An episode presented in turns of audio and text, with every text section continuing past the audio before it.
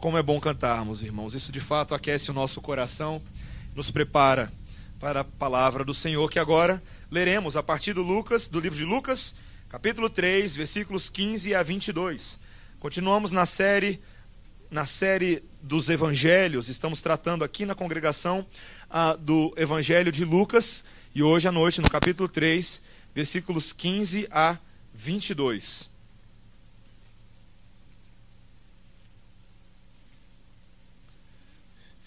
Estamos acompanhando nas últimas semanas, irmãos. Se você por acaso perdeu algum dos sermões da série, você certamente pode ouvir no site, mas eu incentivo você que talvez esteja um pouco perdido na leitura.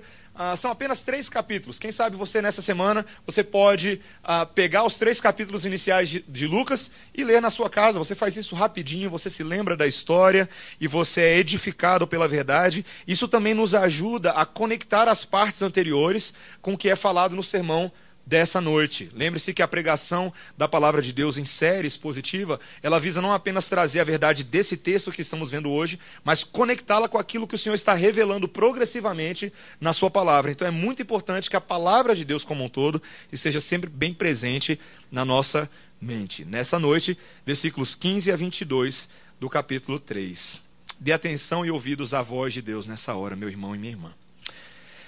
Estando o povo na expectativa, e discorrendo todos no seu íntimo a respeito de João, se não seria ele, porventura, o próprio Cristo, disse João a todos: Eu, na verdade, vos batizo com água, mas vem o que é mais poderoso do que eu, do qual não sou digno de desatar-lhe as correias das sandálias. Ele vos batizará com o Espírito Santo e com fogo. A sua pá ele a tem na mão, para limpar completamente a sua eira e recolher o trigo no seu celeiro. Porém, queimará a palha em fogo inextinguível. Assim, pois, com muitas exortações anunciava o evangelho ao povo.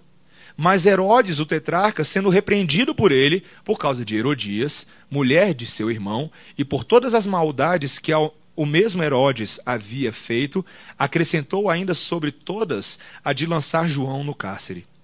E aconteceu que, ao ser todo o povo batizado, também o foi Jesus. E estando ele a orar, o céu se abriu e o Espírito Santo desceu sobre ele em forma corpórea como pomba. E ouviu-se uma voz do céu: Tu és o meu filho amado, em ti me comprazo. Que texto maravilhoso, irmãos. Vamos orar e ouvir a voz de Deus nessa noite. Senhor, obrigado pela tua palavra, palavra que o Senhor registrou com pena da tua própria mão por meio do Espírito Santo para nós hoje. Palavra que tem sido o alimento fiel do Senhor para a tua igreja em todas as eras, em todos os tempos, em todos os locais. Nessa noite queremos fazer bom proveito dela. Alimenta-nos, Senhor, com a tua verdade, em nome de Jesus. Amém. Meus irmãos, eu gosto muito de ir ao cinema com a minha esposa e sempre que dá, eu vou. Nem sempre dá, mas eu vou. E minha esposa sabe que eu não admito chegar atrasado no cinema. E veja, não é porque ah, tem que comprar um ingresso, isso acontece, ou porque tem que comprar a pipoca, de vez em quando aquele mega combo daquela pipoca gigantesca que ninguém come até o final, mas é por causa dos trailers. Por causa dos trailers. E todo cinéfilo como eu sabe que trailers fazem parte do filme. E se você não entendeu isso ainda, você não conhece muito bem cinema. Existe todo um hábito, existe toda uma cultura que você chega cedo e você assiste aqueles trailers que servem para mostrar as próximas atrações. Né? Eles são projetados para criar esse interesse, eles buscam mostrar sempre as partes mais dinâmicas e dramáticas dos filmes que vão vir, como as cenas de perseguição, cenas de amor cenas de luta no filme. O ponto central dele é sempre aguçar o nosso apetite para o que está por vir. Geralmente eu tenho esse hábito. Eu vejo o trailer e assim que termina o trailer eu viro para Débora e falo: hum, esse é bom, esse é muito bom. Né? Ou então, não, esse eu não quero não. Né? A gente faz isso, a gente se torna comentarista crítico de cinema só de ver o trailer. Né? A gente acha que sabe o filme inteiro. E a gente gosta bastante. Mas é interessante ver, queridos, quando a gente para para pensar no que João Batista vem fazendo até esse momento, nós vemos que João Batista agiu como trailers de filme, não é verdade? Em seu ministério. Em um certo dia, um grande filme estava chegando em cartaz. na cidade. E Jesus seria o protagonista principal dele. Ele seria a grande estrela desse filme. Seria uma performance certamente global e todo o elenco desse roteiro seria sensacional. Mas até aquele, que, que aquele momento especial chegasse, Jesus tinha deixado algumas prévias, alguns trailers das próximas atrações no mundo. E João Batista foi um dos principais desses trailers. E a questão, queridos, que nós precisamos entender é que assim como João Batista era trailer das coisas que haveriam de vir, nós também somos. Nós somos aqueles que dão prévias para o mundo, não apenas daquele que veio, mas que haverá de retornar. Não é verdade? E como tem sido o trailer que você tem apresentado ao mundo? Te faço essa pergunta hoje à noite. Será que esse trailer que você conta ao mundo por meio da sua vida, por meio das suas palavras, ele é um trailer que é fiel à história? Ele é um trailer que ele é fiel ao personagem principal? Porque você sabe que tem muito trailer que a gente assiste por aí e que depois não tem nada a ver com o filme. E pode ser que muitas vezes as nossas vidas, a nossa caminhada como igreja do Senhor, não esteja comunicando uma prévia correta dessa grande história da redenção. Será que o roteiro está certinho? Através da sua vida? Qual é o testemunho que nós temos dado ao mundo do Messias? Do Messias que veio, do Messias que reina e do Messias que haverá de julgar. Muitas vezes, sabe, irmãos, nós temos condicionado a verdade do Evangelho para que nesse mundo pós-moderno em que nós vivemos, o nosso trailer seja mais palatável mais aceito pelas pessoas. E ele fica bem agunha com açúcar de vez em quando, não é verdade? O nosso Deus deseja ser apresentado, meus irmãos, nessa noite na integralidade da sua história. E eu e você precisamos entender isso muito bem. Nosso Deus não aceita ser apresentado de uma forma menor do que ele de fato precisa ser apresentado, da maneira como ele precisa ser apresentado. Nós devemos nessa noite, e vamos ver claramente nesse texto, que devemos dar testemunho verdadeiro sobre o Filho de Deus com relação ao mundo, em relação ao mundo. Esse Filho de Deus, ele veio para reinar, ele veio para julgar, ele veio para cumprir a justiça divina em nosso favor. Esse Filho de Deus é aquele em quem o prazer divino se concentra. Essa é a história do Filho de Deus, e nós veremos isso nesse texto hoje à noite. Nós veremos isso em três partes. Veremos primeiro que o testemunho sobre Jesus deve levar em consideração a nossa posição com relação a Ele, o que nos torna humildes. Em segundo lugar, nós veremos que esse testemunho sobre Jesus deve apresentar a verdade completa. Ele é Salvador e ele é juiz. E em terceiro lugar, nós veremos que esse testemunho que apresenta o Messias, ele deve apresentar aquele que cumpre a justiça divina e sempre agrada o Pai. Esses são os três elementos que nós veremos. Em primeiro lugar, vejamos com relação à nossa posição uh, com relação a Jesus.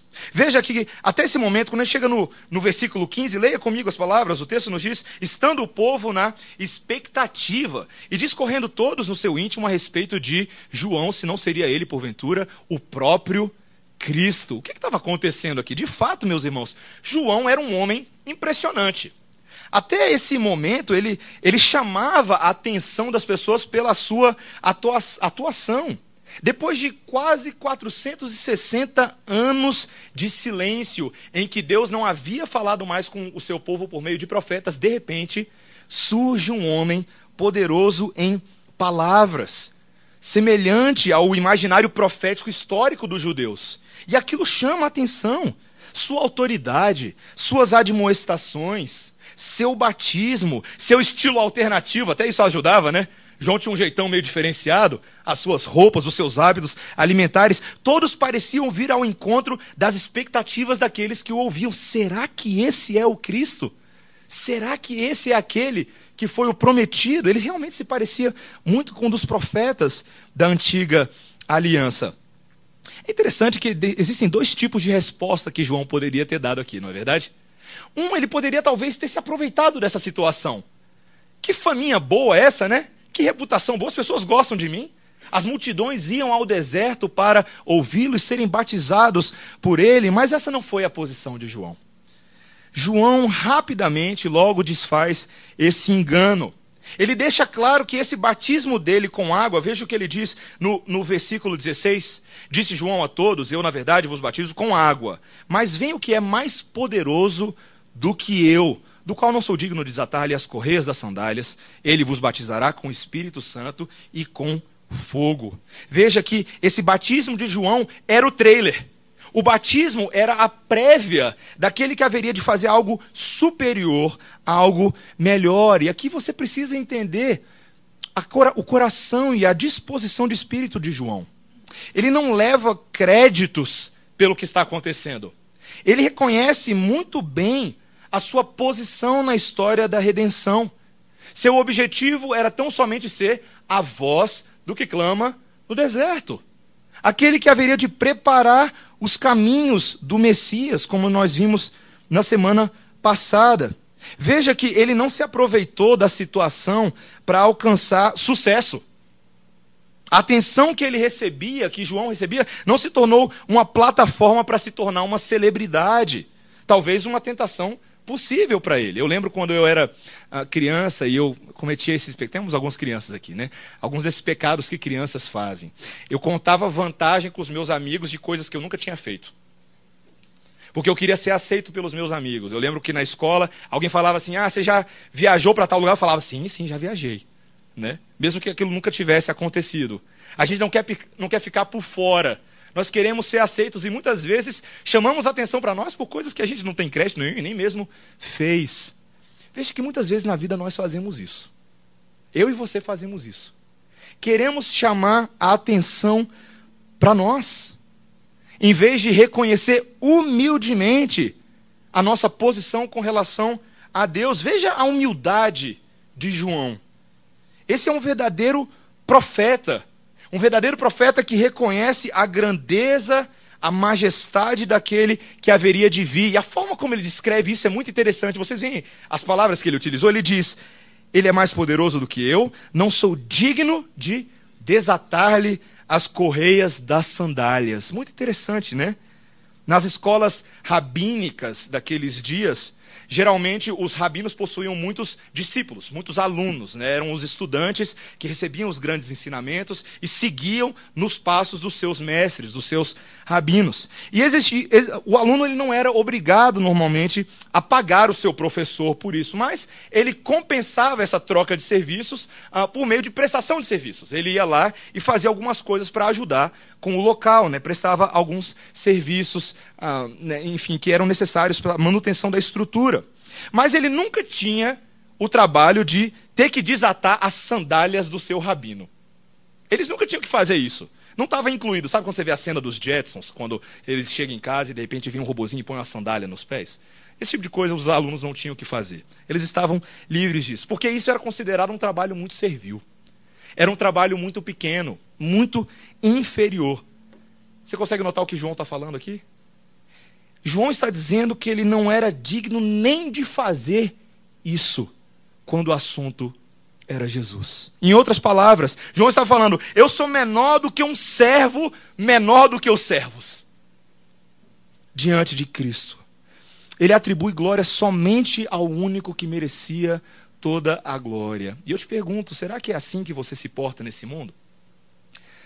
Quando nós temos a oportunidade de servir ao Senhor nas mais diversas capacidades, será que nós nos sentimos tentados tantas vezes a querer ver a nossa glória sendo projetada, nós sermos valorizados por aquilo que a gente faz, em vez de de fato conceder glórias ao nosso Deus?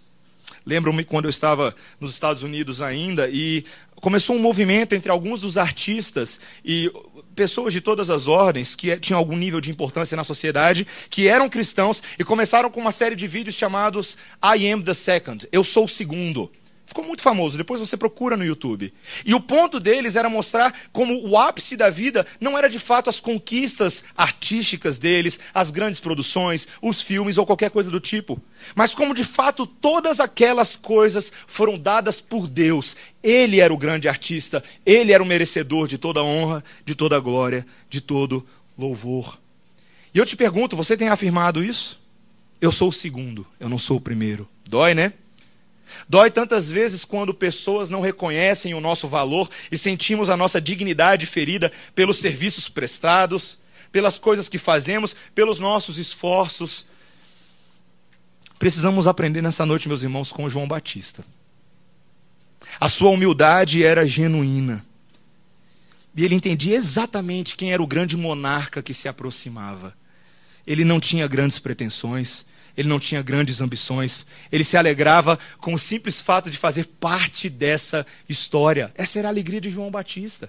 O simples fato de ele ser alcançado por Deus e Deus ter dado um pedacinho bem pequenininho nessa história toda.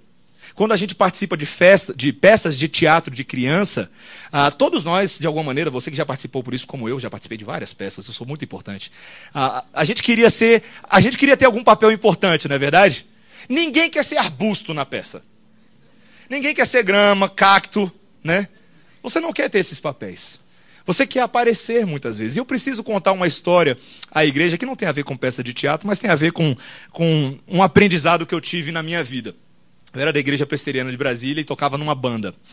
A banda era boa, eu sabia que era boa.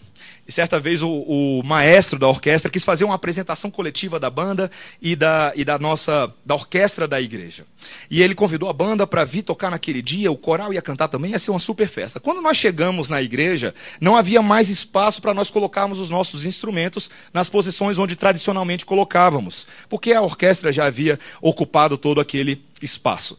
E eu lembro que eu fiquei muito chateado com isso, né? Fui falar com o regente, ah, não tem onde colocar. Ele falou, não, põe aí atrás da parede tinha uma mureta onde o coral ficava, e eu coloquei atrás o meu instrumento e comecei a montar tudo ali, muito chateado com a história toda, para falar a verdade. Não estava gostando muito daquilo, não. Sabe o reverendo Adail, entra no, no templo e está ali olhando o que está acontecendo e me vê ali bufando pelos cantos, canto de boca, assim, sabe? Ele falou, meu filho, o que, que foi? Aconteceu alguma coisa? Eu expliquei, pastor, que a gente chegou aqui, não tem espaço para a gente colocar os nossos instrumentos. Eu só tenho como colocar aqui atrás da mureta do coral. Aí ele vira do alto da sua sabedoria e diz: Mas qual é o problema, meu irmão? Você está querendo aparecer? Não. Já viu, né? Ele não precisava dizer mais nada. Sim, eu estava querendo aparecer, irmãos. Eu estava querendo aparecer. Tantas vezes nós queremos aparecer, nós não queremos diminuir para que o Senhor apareça. Nós queremos ser alvos de toda a glória. Sonde o seu coração nessa noite. Será que você está querendo aparecer? Será que a nossa tristeza é porque o nosso ego, o nosso ídolo, o centro das nossas vidas somos nós mesmos e não o Senhor que nos salvou? Precisamos entender isso, meus irmãos. Esse seria o nosso primeiro ponto. O testemunho sobre Jesus reconhece a nossa posição com relação a Ele. Nós somos apenas servos, e que servos privilegiados nós somos. Mas veremos agora, a partir desse versículo 16 também, que esse testemunho sobre Jesus deve ser uma verdade completa sobre ele, que inclui salvação e juízo. Veja o que João Batista passa a dizer, versículo 16, ele diz: "Eu na verdade vos batizo com água, mas o que vem, o que vem, o que, mas vem o que é poderoso, mais poderoso do que eu, do qual não sou digno de desatar-lhe as correias das sandálias. Ele vos batizará com o Espírito Santo e com fogo." Batismo com o Espírito Santo de Jesus. Do que, que João Batista estava falando? Ele estava falando de algo que claramente aconteceria no ministério de Jesus, que ele iria introduzir e apresentar um batismo que João jamais teria capacidade de oferecer. Um batismo que só o próprio Deus poderia disponibilizar. Esse derramamento do Espírito Santo sobre o povo de Deus. Lembre-se que na história da redenção foi exatamente isso que aconteceu. À medida que se aproximou do seu ministério terreno, do fim dele, o Senhor Jesus Cristo começou a consolar os seus discípulos com palavras do tipo: Eu subirei, mas enviarei a vocês o meu Espírito. E isso, de fato, encontra sua expressão máxima no Pentecostes, quando os discípulos estavam reunidos em oração e, de repente, o Espírito Santo é derramado sobre eles e como línguas como de fogo. Uma cena muito interessante, não é verdade, no livro de Atos, como línguas, línguas como de fogo. E aqui me permita, irmãos, corrigir um erro teológico que rapidamente surge aqui. Olha que eu não combinei nada com o reverendo Breno do que ele falou hoje pela manhã. Tantas vezes existe uma teologia evangelical forte nos nossos dias que quer reduzir esses eventos à ideia do dom de línguas. Veio o batismo com o Espírito Santo, línguas de fogo e todo mundo falou em línguas. Certo? Isso chama a nossa atenção, nós desejamos fazer isso. Você vai para dentro de casa, você começa a treinar a falar em língua, às vezes você consegue, ora com mais fervor, ajoelha de madrugada, faz jejum para ver se você consegue fazer isso também. Mas, meus irmãos, permitam-me afirmar para vocês que isso é uma visão muito míope do que está acontecendo aqui. Reduzir o Espírito Santo ao dom de línguas é miopia espiritual. Porque o que ele está fazendo aqui é algo tão maior, tão superior, a dimensão é tão tão gigantesca, ele está confirmando a obra de Jesus. Ele está dizendo: lembra-se daquele que veio e habitou entre vocês durante três anos? Pois é, ele de fato é Deus. Ele de fato falou palavras verdadeiras que se cumpriram agora. E nós devemos atestar essa obra do Espírito Santo em conjunção com a obra de Jesus. Eles estavam trabalhando em torno do mesmo propósito, cumprindo as promessas de Deus ao longo da história. E o sinal ali, de fato, sobrenatural para aquele período da redenção foi o dom de línguas. A inauguração desse espírito se manifestou dessa forma. Veja, meu irmão, eu e você hoje não precisamos de dom de línguas. Eu preciso dizer isso para você. Sabe por quê? Porque eu e você já temos o espírito. Você não precisa do dom de línguas para confirmar que você tem o espírito. Esse dom de línguas veio e se apresentou nessa época da história porque ele tinha um propósito. Mas todo aquele que crê no Senhor Jesus Cristo hoje recebe o mesmo Espírito. Será que isso não te é suficiente? Será que muitas vezes a gente tem aquela curiosidade de ter uma experiência uh, mística, uma coisa um pouco mais aquecida, mas não nos satisfazemos com o próprio Deus habitando dentro de nós? Ricamente, em toda a sua plenitude. Nós precisamos entender melhor a história das Escrituras e o que Deus quis fazer com cada uma dessas coisas. Mas ao mesmo tempo não era um batismo só no Espírito Santo, era um batismo também com fogo. Interessante essa ideia, né? Um batismo com fogo. Ju Jesus Cristo, quando ah, ele viesse de, haveria de inaugurar o seu ministério, não era apenas como o Salvador, mas agora João também mais uma vez enfatiza o aspecto de juiz. Jesus Cristo de Nazaré era aquele que vinha para reforçar uma ideia que já estava presente dentro da teologia judaica, de que o fogo na antiga aliança representava bastante a ideia de julgamento. Quando vocês lembram da história de Noé, por exemplo, lá em Gênesis 6 até Gênesis 9, Noé e sua família, os animais, entram na arca, são protegidos do dilúvio, Deus faz secar as águas do dilúvio depois de 40 dias e de, depois de 40 noites, o povo sai da arca, feliz da vida, e Deus faz uma promessa com eles e lhe fala algo. Dessa vez eu julguei com água. Da próxima vez, o julgamento vai ser com fogo julgamento com fogo. No Monte Sinai, quando Deus concede a sua lei ao povo de Israel, você lembra o que, que acontece com o monte? A montanhazinha fica lá bonitinha, quietinha no lugar dela? Não. Ela pega fogo, meus irmãos. Símbolo da presença santa de Deus naquele espaço de terra. A presença da glória e da santidade julgadora de Deus. E aí daquele israelita que se aproximasse para tocar no monte. Vamos ver como é que é esse foguinho aqui. Morria na hora. Morria na hora. Queridos, o fogo na palavra de Deus, o, Deus que é fogo consumidor, representa bastante do seu juízo, e João descreve aqui no versículo 17, veja o que ele diz: a sua pá ele a tem na mão para limpar completamente a sua eira e recolher o trigo no seu celeiro, porém queimará a palha em fogo inextinguível. Jesus é aquele que é descrito como um que tem uma pá em suas mãos. Essa era uma ferramenta parecida com um garfo gigante. Não é igual a pá, a pá que a gente tem hoje. Era como se fosse um garfo gigante, utilizada normalmente no campo para fazer a limpeza da eira, separando o trigo do joio, separando o trigo da palha. Então, o trigo que era separado, o fruto desejado da colheita, era armazenado no celeiro enquanto aquela palha que não tinha utilidade alguma era lançada no fogo para queimar, para abrir espaço para o próximo.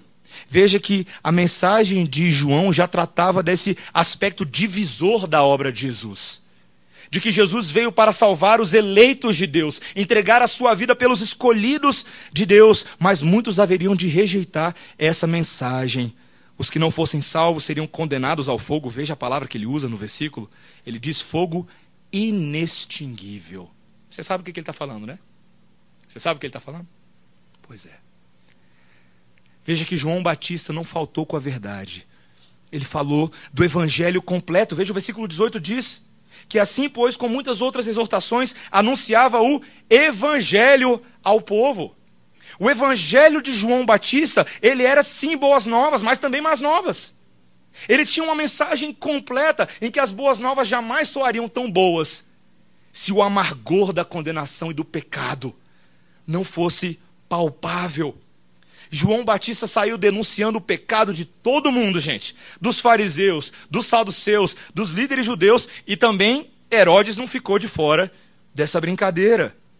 Você lembra o que aconteceu com Herodes em outros textos? Nós vemos que esse tetrarca, Herodes Antipa, Antipas era um homem conhecido pela sua maldade, pela sua crueldade. E ele tinha dado uma pisada na bola na sua família também, na área moral. Ele havia se divorciado da sua esposa e se casado com a sua sobrinha, Herodias, que também era sua cunhada. Depois você pode ver essa informação lá em Marcos 6, versículo 17. E João fez o quê? Como um bom profeta de Deus, denunciou esse feito. Apontou o dedo, falou: Isso é escândalo. E Herodes mandou fazer o quê? Prender João na fortaleza de Maqueiro. Sabe, meus irmãos, nós precisamos entender esse caráter integral da pregação. Se você é chamado, como eu, para apresentar Jesus, você não pode dar um trailer errado dessa história. Você deve contar a verdade como ela é. João falou do pecado e falou do juiz que vinha para julgar. Isso não lhe custou apenas a sua liberdade quando ele foi lançado no cárcere, mas posteriormente a sua própria vida. Você lembra do que aconteceu com João? Quando a cabeça dele foi cortada e colocada em uma bandeja para ser oferecida a Herodes. Um ato de crueldade e sarcasmo da parte de Herodias. Mas veja que João também apresentou a salvação, meus irmãos. A suprema grandeza e majestade do homem Deus, o Messias esperado, o Cordeiro de Deus que tira o pecado do mundo. E se a sua apresentação dessa história não contém esses dois elementos, ela está capenga. E por ser capenga, ela é mentirosa. Se você oferece um Cristo que é apenas seu amigo, aquele que vai te salvar, mas não fala da realidade dos seus pecados, você corre um sério risco de pessoas não entenderem a identidade santa desse Deus. Mas se você oferece apenas um Cristo que julga pecados, que atenta para as nossas falhas e transgressões, mas não fala da esperança e da graça da cruz, você corre um sério risco de produzir pessoas que tenham apenas temor humano, medo pela sua própria vida, mas não desejem o amado das suas almas. Não desejem. Nós precisamos levar a sério isso, meus irmãos. Fidelidade na pregação do Evangelho. Nós tentamos fazer isso aqui na igreja e pastores deveriam tentar fazer isso. O Evangelho sempre nos soa belo, mas em contraste com a podridão em que nós nos encontramos, não é verdade? De vez em quando você ouve sermões que você tem vontade de correr para baixo da cadeira. E eu sei disso. Eu sei disso. Mas eles jamais serão desamparados da mensagem que te tira debaixo da cadeira. E tem uma mensagem que nos tira debaixo da cadeira, irmãos. A mensagem de que Jesus Cristo morreu pelo meu e pelo seu pecado. Você crê nisso? Ele morreu, morreu por nós, irmãos. Esse era o nosso segundo ponto. O testemunho sobre Jesus deve apresentar a verdade completa. Primeiro que nós falamos é a nossa humildade em relação a essa verdade. E em último lugar, irmãos, os últimos dois versículos, nós veremos esse que cumpre a justiça divina e agrada ao Pai. Olha o versículo 21, que nos diz: E aconteceu que ao ser todo o povo batizado, também o foi Jesus. É interessante isso aqui, né? As multidões estavam a, ah, aparecendo no deserto para receber o batismo de João, para ouvir as palavras proféticas de João. E o texto nos diz que de repente Jesus vai lá no meio. Jesus vai no meio dessa multidão. Ele se apresenta com o povo, uma cena interessante. Ela é interessante porque naquele momento a fama de Jesus ainda não havia se espalhado. Ele pareceria ser apenas mais um, de fato, no meio da multidão. Talvez um ou outro daquelas pessoas que estavam ali tivessem sabido dos, dos eventos miraculosos relativos ao nascimento de Jesus. Quem sabe alguém fosse um parente distante de Simeão, ou uma prima de Ana, a profetisa, e tinha ouvido a história lá daquele que nasceu em Belém, na cidade de Davi, que era o Messias, mas certamente aquelas multidões ali sequer notaram que aquele que estava entre eles era o próprio Cristo. Ele passava invisível naquele momento, até a hora que ele se posiciona na frente de João Batista. Eu te pergunto, por que Jesus tinha que batizar, hein? Eu já recebi essa pergunta em gabinete pastoral algumas vezes. Por que Jesus teve que se batizar? Porque você lembra que esse batismo de João era um batismo que falava de arrependimento e purificação. Até onde eu lembro, Jesus não tinha pecados. Não é verdade? Até onde eu lembro, o Senhor Jesus Cristo foi perfeito em tudo. Todas as suas palavras, todos os seus pensamentos, todas as suas ações eram santos de ponta a ponta. Então por que, que Jesus se batizou? Depois você pode ver lá em, em Mateus 3, 14 e 15, que o próprio João Batista perguntou isso para ele. Ele falou o seguinte: por que você vai se batizar? Ele diz: Eu é que preciso ser batizado por ti. E a Bíblia nos mostra pelo menos dois motivos, meus irmãos, para que isso acontecesse. O primeiro deles, e o Senhor Jesus Cristo responde isso lá no livro de Mateus, ele fala: porque convinha cumprir toda a justiça convinha cumprir toda a justiça. O Senhor Jesus Cristo está tratando do cumprimento da lei, da lei do próprio Deus. Lembre-se que para salvar os homens era necessário que aquele que viesse a salvar fosse perfeito, ensinando verdadeira justiça, obediente em todos os termos da lei. E Jesus não veio para revogar a lei como alguns pensam, não, ele veio para cumprir a lei como ele fala no Sermão do Monte, Mateus 5, versículo 17. E, portanto, o Senhor Jesus Cristo se submeteu a todas as exigências cerimoniais, como bom judeu que ele era. Ele o fez. Ele cumpriu todos esses preceitos. Mas ele fez mais do que isso, irmãos. Ele se identificou com pecadores ao fazer isso. Na sua humanidade, aquele que era o Filho de Deus vem e é identificado com o povo em algo que o povo fazia. Posteriormente, no próprio livro de Lucas, capítulo 12, versículo 50, Jesus chamaria a sua crucificação de batismo. Ele faria uma associação entre a sua obra e aquele sacramento. Essa identificação de Jesus com o seu povo incluía, sim, o batismo, a sua morte, a sua unção com o Espírito Santo, a sua vitória sobre a tentação, todas essas áreas. Vocês conseguem perceber, meus irmãos, a obra maravilhosa de Deus por nós? Quando envia o seu filho ao mundo para fazer duas coisas que nós jamais poderíamos fazer. Em primeiro lugar, eu e você jamais poderíamos cumprir a lei de Deus. Jamais. Poderíamos tentar, como aqueles fariseus e saduceus faziam no deserto.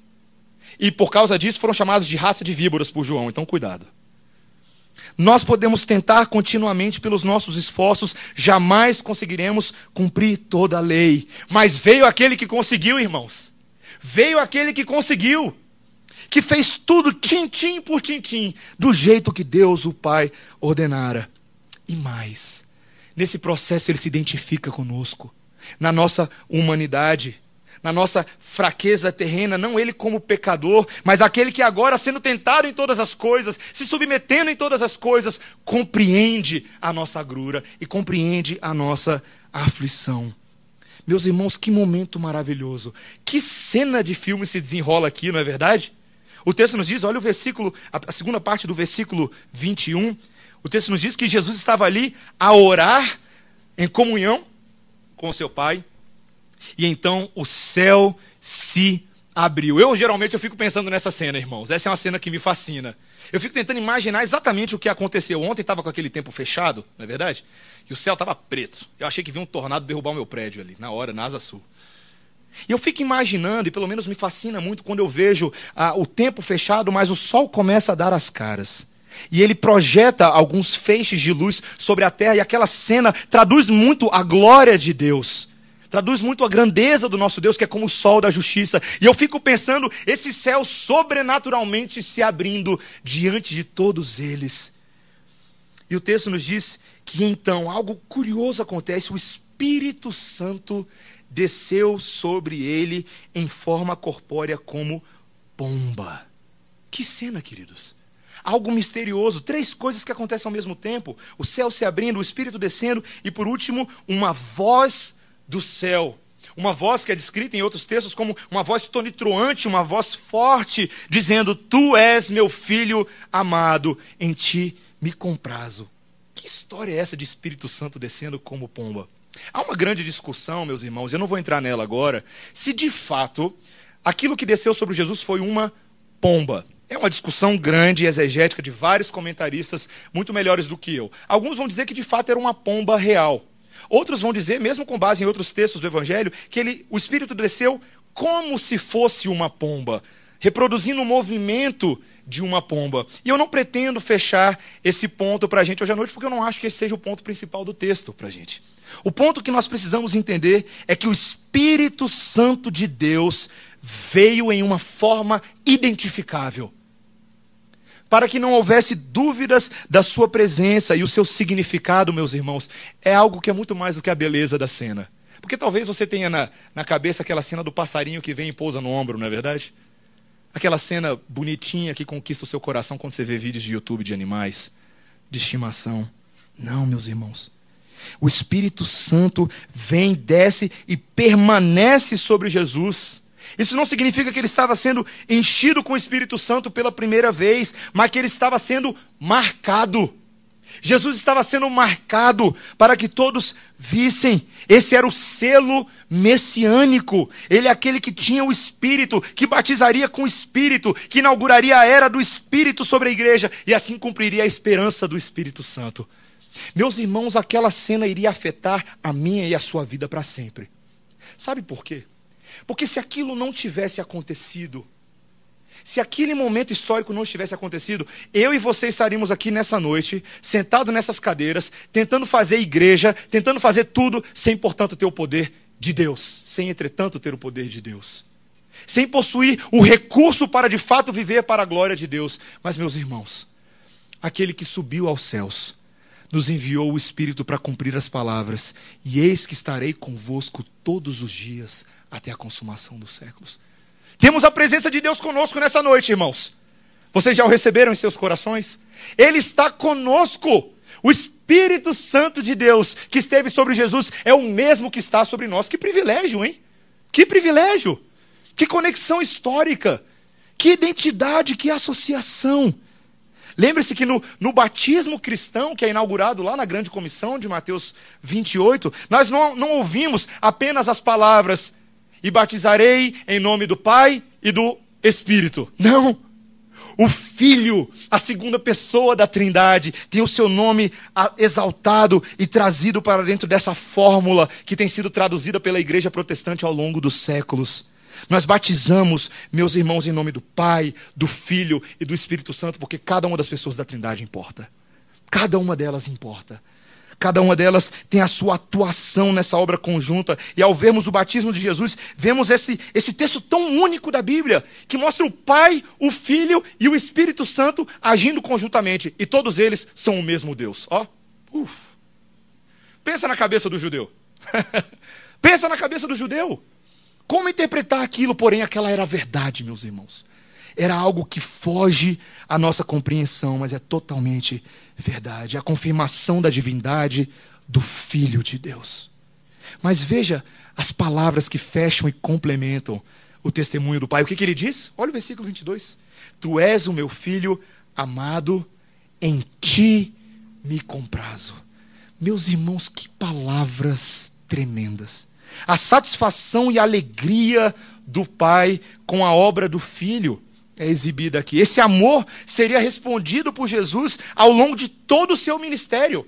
Nós veríamos uma unidade entre o Pai e o Filho que são algo únicos na palavra de Deus.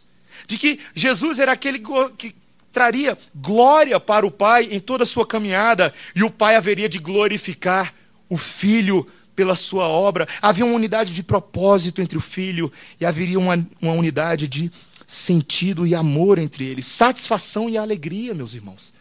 Sabe, existem tantos pais que gostariam de dizer isso sobre os seus filhos, não é verdade? Esse é meu filho amado em quem eu me comprazo. Entretanto, a gente sabe que nem sempre esse, essa é a realidade. Que muitos filhos acabam dando mais desprazer para os seus pais do que prazer. Escolhem caminhos que são terríveis fazem aquilo que desagrada e às vezes propositadamente para provocar e irritar os pais. Acham que são donos do seu próprio nariz e, como filho pródigo, pedem a sua parte da herança e falam: agora eu estou fora. eu vou embora, eu vou seguir a minha vida. Eu preciso da minha autonomia e da minha independência. Isso significa, inclusive, rejeitar o bom conselho que você me deu. Isso significa rejeitar a boa formação e a criação que você me deu.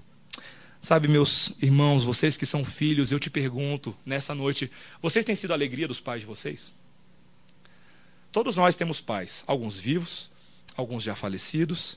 Mas eu pergunto: será que temos sido motivo de prazer para os nossos pais? Será que temos buscado isso na escola dominical, hoje pela manhã?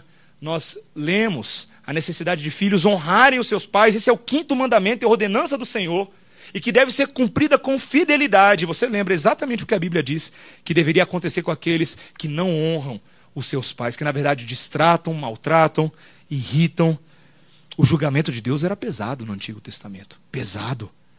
A vara era necessária. Não tem lei do país que possa proibir algo que o próprio Deus instituiu. E me permita dizer isso, irmãos. A disciplina física é algo que o próprio Deus instituiu para corrigir filhos no caminho do Senhor. Corrigir filhos. Quando você ensina a criança que no caminho que deve andar com vara, ela não se desvia dele. Ela não se desvia dele. Nós precisamos aprender, meus irmãos, que o Senhor Jesus Cristo é o nosso exemplo de filho obediente, de filho que dá prazer aos seus pais, ao seu Pai celestial. Que bela imagem, que belas palavras. Ele é aquele que sintetiza obediência, fidelidade, que abraça a missão e, acima de tudo, ele é o mais humilde de todos. Já percebeu isso? Que, mesmo sendo Deus, não usurpou o ser igual a Deus, antes a si mesmo se humilhou e estava ali agora para que João Batista tivesse um exemplo de humildade que não fosse apenas o próprio João Batista, mas aquele que era de fato humilde. Jesus, o filho de Nazaré. Que filho que dá prazer ao seu pai, não é verdade? Esse Jesus é maravilhoso. Ele é uma alegria e ele é o nosso exemplo. O fato do Senhor Jesus Cristo ser assim aponta para Ele mesmo, para a Sua glória, para a Sua majestade. E todas as vezes que nós desejamos ser iguais ao Senhor Jesus Cristo, nós também apontamos para Ele. Quando a vontade de Deus está no centro das nossas vidas, quando o nosso caráter é moldado pela Sua humildade, quando todos nós abraçamos a missão que nos é dada, nós apontamos para Jesus, porque Ele era assim. Ele era assim. Sabe, meus irmãos, uh, eu conheço uma história que aconteceu na Europa, uma conferência teológica, e eu não vou citar os nomes dos envolvidos, mas uh, um palestrante famoso foi a essa conferência na Europa, uh, uma conferência gigantesca de evangelização global, pessoas, líderes, pastores de todas as partes do mundo, reunidos para gastar alguns dias refletindo sobre estratégias evangelísticas, metodologia de evangelização. Estava ali um preletor brasileiro que foi agraciado com a, com a oportunidade de pregar a mais de 10 mil pessoas naquela conferência. E a conferência aconteceu num centro acadêmico que possuía uma biblioteca, e o nosso preletor brasileiro, quando chega lá naquele local, uh, ele vai à biblioteca para pedir mais informações, e quando ele chega na biblioteca, trajado com roupas simples, ele é confundido com alguém que trabalhava na biblioteca.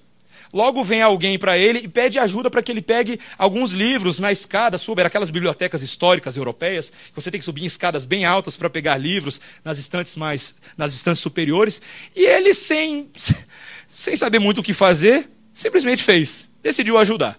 E ele passa a tarde daquele dia trabalhando na biblioteca de um local que ele nunca havia ido, pegando livros para as pessoas que vinham e perguntavam. E ah, um dos funcionários da, da universidade que o vê ali, ah, não era cristão nem nada, e veio, fica interessado de ver aquele moço ajudando, era um, um preletor jovem, relativamente jovem, e ele fica fascinado e agradece e tudo mais. Né?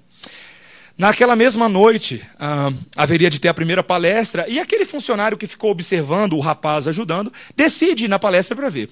E quando ele se senta lá junto com aquelas 10 mil pessoas, ele vê aquele jovem subindo para pregar. Aquele jovem, aquele mesmo jovem que passara toda a tarde pegando livros, ajudando pessoas desconhecidas, se portando como um funcionário daquele local, era o preletor mais importante daquela conferência. O funcionário que foi ouvir a sua pregação não era crente, mas, meus irmãos, o testemunho que aquele jovem havia dado era tão impressionante, era algo tão constrangedor, que ele se sentou e ouviu toda aquela palestra com os ouvidos abertos, com o coração aberto, porque agora havia uma unidade de sentido entre as palavras que ele falava e a vida que ele vivia. E ao término daquela noite, meus irmãos, aquele funcionário da universidade recebeu a Cristo no seu coração.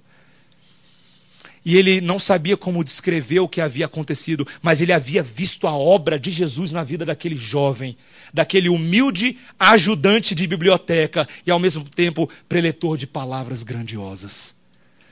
Meus irmãos, o testemunho que nós damos quando somos parecidos com Cristo aponta para Cristo.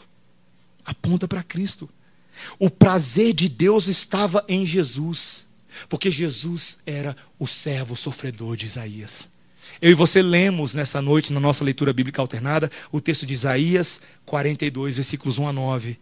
E o primeiro versículo trata exatamente do que está acontecendo aqui, quando o Senhor, Deus, através de Isaías, diz: Eis aqui o meu servo a quem sustenho, o meu escolhido em quem minha alma se compraz. Pus sobre ele o meu espírito, e ele promulgará o direito para os gentios. Que fantástico, meus irmãos. Jesus Cristo de Nazaré não se desviaria da sua missão, sua vida em morte salvaria os gentios, ele não desanimaria, ele seria resoluto, decidido, ele iria até o final. Ele cumpre por nós algo que nós jamais poderíamos cumprir por nós mesmos.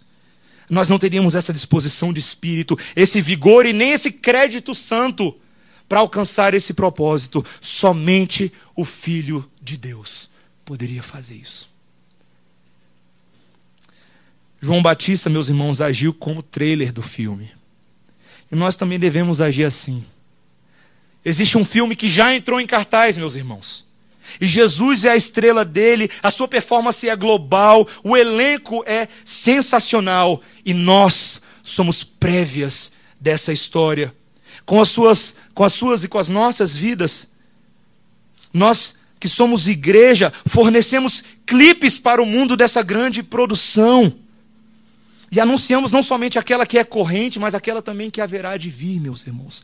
Quando ele, o cordeiro imolado na cruz, retornará não mais como um cordeiro ferido, mas aquele que reinará e reina em glória para resgatar seu povo e julgar os rebeldes. Infelizmente, meus irmãos, alguns dos trailers que a gente oferece ao mundo são tão ruins que as pessoas têm pouco interesse em participar desse grande roteiro, não é verdade? Algumas vezes a igreja tem sido tão fraca em demonstrar o poder, a maravilha desse filme principal, que cada vez menos pessoas têm interesse nele. E nós somos culpados por isso também, irmãos. Queridos, é passado o momento para o povo de Deus, a igreja, de começar a mostrar trailers fascinantes a esse mundo. Que levará o mundo a nos perguntar: onde é que eu posso comprar os ingressos para esse filme? E a nossa resposta vai ser uma resposta simples, meus irmãos. Não há necessidade de comprar.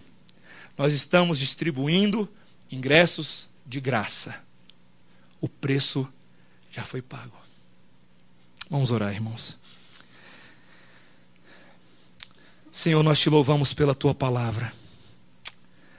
A tua palavra que nos fala do filho que já pagou pelo preço. O preço da entrada do teu povo na eternidade, nos páramos celestiais.